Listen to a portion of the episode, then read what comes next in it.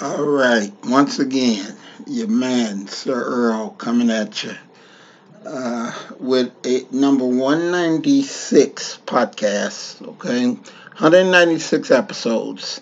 I remember when I did the first one, horrible. Uh, but, you know, you get better with time, you get better, we keep going along. Um, it was a lot of us that said we wanted to do podcasts. A few tried it, gave up. Um, I stuck with it because I ain't got enough sense to do nothing else. Okay. Um, Chie now, uh, she's about four weeks out from her show, which is the Chicago Pro. Um, it'll be on July 21st, which is a Thursday, and then um, there's another part that she's doing. I think that's the beginning, part one, uh, prejudging, and then part two, I believe, will be that Saturday, um, where you, where they will be rewarded their final uh, trophies, split up into a couple of days. Um, so once again, like I said, uh, July 21st, come on out, uh, or that Saturday, which is uh, July 23rd, uh, come on out, show your support, uh, let us know you heard it. Um, we ain't giving you no tickets or nothing like that, so don't don't think you're gonna get anything like that. Uh, but we would love you to come out and support her uh, drive to achieve a pro win. Uh, it's hard enough to uh, get a pro card to turn pro. You have to go through a lot of. Uh, sure, you have to win a state. You have to win a regional. You have to win a national or international, which she's done. Um, very, very difficult to get a pro card from the IFBB, the International Federation of Bodybuilders. It's a worldwide organization, and it's trust me, it's not easy. Um, if you get a 0.1% of all the people that uh, start working out to achieve a pro status, uh, you, are doing something. Um, fortunately, uh, we've had good time doing it. Uh, been very good, worked very hard, um, and we've achieved that goal of uh, pro status. So um, definitely, if you've never seen a pro show, uh, Chicago Pro held at the Tinley Park Convention Center starts July 21st. Uh, it's a great time. You see great athletes. Um, and, you know, we can use your support coming out, cheering, hollering, screaming. Um, just, uh, yeah, come on out. It's a good time. Um, so that's where we're at. Four weeks from Thursday uh, is the show. Um, we're still working very, very hard. Um, you know, looking to achieve some things that uh, a lot of people have never done. Putting the work into bringing home a victory. So we definitely uh, would like people to come out. Um, so, uh, you know, um, like I said, come on out, supporters. Um, today, um, I guess, is the the Juneteenth holiday, um, which to me is another reason for black folks to eat and drink. Um, uh, probably the last few years, it's just become an official holiday. Um, so it, it's to me just another excuse that people can use to eat and drink and get fat and do whatever. So that's uh, the way I look at it. Uh, we're at work like always. Um, yesterday was Father's Day, so happy Father's Day to all the fathers. Um, you know, I, I know firsthand uh, of the work and, and the sacrifice and discipline it goes into being a father or a father figure. Um, you know, uh, we've not always did the best, but we've always done the best that we can do. Um, sometimes uh, it's accepted, other times um, it's you're deadbeat, uh, depending on who you ask. Uh, but happy Father's Day to all the fathers. Um, you know, hope you had a great day. Um, it's nothing like Mother's Day. I know we don't get near about the treatment or the shit that uh, mothers get. Um, they go all out for the mothers. We might get uh, some new grilling utensils so we can go out and grill and make food. Uh, some tools so we can repair some shit around the house. Um, so it, it's just it's never the same. If you think it's gonna be, you're in for a rude awakening. So, um, ha- once again, happy Father's Day to all the fathers, um, the good fathers. Uh, my dad passed away uh, 10, 11 years ago. Um, so uh, that aspect of getting to enjoy, um, you know, with your dad, or you know, it would have been a day that I went and I sat with him and I brought him something, and and just to show the respect of uh, a father. So, um, happy Father's Day, like I said. Um, I wanted to definitely make sure that they got included. So, what I wanted to talk about on, on this podcast is uh, the violence in which we see in Chicago nowadays. You hear about it, you see it, you you uh, you know, it, it's it's very rampant that it makes Chicago look very very bad. It Looks like don't come here, you're gonna get killed, you're gonna get shot. Um, it's like that, but it's not like that. You got to know where to go and where not to go because it could mean your life.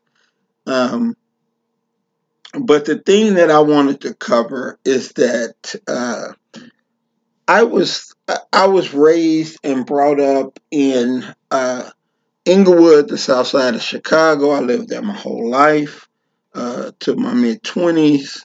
Um, and one thing I wanted to say the violence or the things that are happening in this in the city, mainly majority of it takes place in Englewood.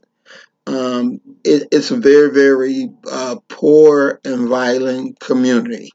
Um, but the thing is, this type of behavior is nothing new. Um, I it, has been a part of my whole life of growing up. I'm I'm very accustomed to uh, the violence and brutality on the streets of Englewood. Um, I think the only difference, there's two differences, okay? The one big difference is the the advent of social media. For a long time, uh, it was controlled. The, the the the output of news was controlled by Channel Two Five Seven and Nine, and they chose to not uh, report it because it would make the city look bad, which then in effect would uh, affect tourists and, and tourist dollars. So so it was done for a specific reason to downplay what really happened in Chicago. The uh, the amount of violence that takes place in in the city is nothing new. At least not to me. It's, it's nothing new. It's been a part of my life, my whole life. Um, so that that's the first thing. Um, I think the second thing is we have to realize um, our kids, good or bad, are a direct reflection of us, of what we taught them. And I believe um, a lot of things have been done and passed and uh, different things that have added to the disrespect. If you don't respect your parents or their rules or in, or uh, any adults, you're gonna act a damn fool.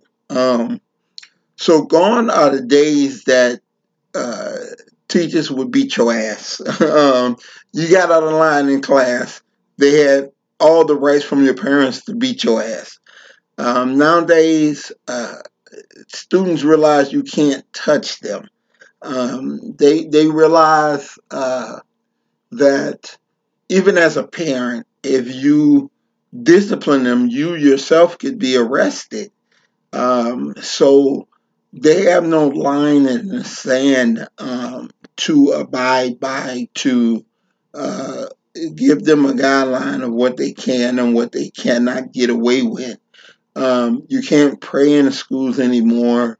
You can't say God anymore. It's so many things that have been taken and and um, in the name of I don't know shit, po- uh, political whatever um, that I believe adds to the the blatant disrespect that they that the youth show today. Um, everybody runs around, oh, gun control, gun control. Well, you know, he, here's a, a news flash. Bad guys don't buy guns legally any fucking way. So the only thing you're going to be taking them is out of the hands of the people, the law-abiding citizens that, that really need them for protection. That's all you're going to be doing. Um, it will not affect the way that guns get get out on the street. I guarantee you that because I've never known, and I know a lot of them. Uh, I've never known a thug or bad guy to walk into a gun shop and try to buy a gun. Um, these guns are purchased illegally. They're sold illegally. They're carried illegally. So that's not going to change with gun laws. So um, I don't know why they are always preaching gun laws, gun laws, gun laws. It's not going to change the violence. Um, what's going to change it? I don't know. But that I know it won't because they've been trying that for years and and people are obtaining more and more guns, more powerful guns, more untraceable guns. Um, it, it's just really uh, getting out of control. Um, but I believe the number one reason for what we see today is the total disrespect of authority that uh, young people have nowadays, and and um, they have that because um, all their life they're told that they're special, that you know, uh, teacher better not say nothing to you, and and all the things that uh, allow you to have no respect for anything. Uh, so therefore, if somebody steps to you or look to you wrong, you feel you have every right to shoot them. Um, or you know they, they only report the shooting they don't report the stabbing they don't report the beat downs they don't report all those things because those things are probably 10 times more rampant than actual gun violence. Um, but they don't report those like the only thing is you either get shot or you don't. And, and it's just not the reality. So if they reported the reality of what really goes on, maybe we can find and look for a different solution. But you know, you have it where you can't get a job, uh, you can't have uh, regular good food because there are so many uh, stores that will not uh, open up in the hood, and they have every right. I mean, I'm a business owner. Um, I would not want a situation where you know I'm opening up a business and I'm being ripped off every day and robbed every day and stolen from every day why would I have a business there? Um, so I, I don't blame the stores for closing or moving or not wanting to be a part of this um, because uh, the violence and, and the things have to be handled. Um, it's very hard to handle it. Every mayor that Chicago elects, people feel that that person is going to have a solution to these problems, and I just don't think so. Um, I, I don't have an answer, uh, but I know what they have been doing and what they have been trying for at least what I'm um, moved from down there maybe 30 years ago. So what they've been trying for at least the last 40, 50 years is not working. Um, so we have to think of something else uh, jobs. Uh, get them some jobs. All the trade schools are gone. Um, you know, you go out and, and fill an application, and the first question they ask, "Have you been convicted of a felony?" Um, most people that I know have. So you're either either they throw your application in the garbage can, or they turn you down. They tell you no. So there's no other alternative. People would love to uh, be able to take a trade and get a job. I remember a time when you could get a job straight out of high school at the steel mill or the car factory and make a decent living. That saved a lot of people from the street life. Um, you know, so maybe that's that's a way to do it. I don't, you know, I don't know, um, but I do know something has to happen because it's it's getting worse. All right, uh, so uh, I hope that uh, they find a way. All right. So until next week, this is your man, Sir Earl. I'm checking out again, uh, saying peace out. Take care of each other.